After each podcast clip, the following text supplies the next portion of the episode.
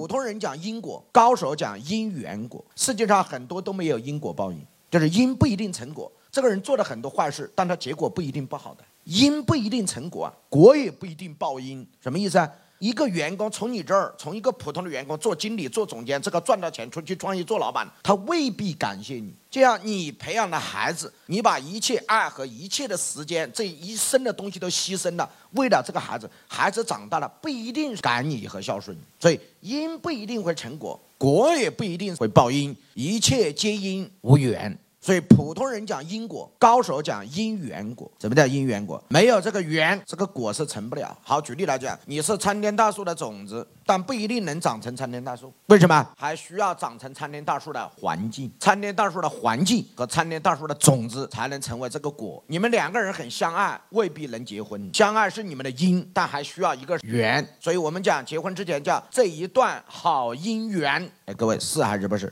以后记住，缘就是外在的环境和条件，外在的环境和条件可以改变内在的因。所以今天的企业，你有商业模式，你有团队，但为什么今天业绩达不到你想要的？是因为外在的环境和条件变了。什么变了？视频电商出现了。视频电商就是缘，它是外在的环境和条件，迫使企业你这个因要跟着它一起变，才能得到你想要的果。各位老板，同意吗？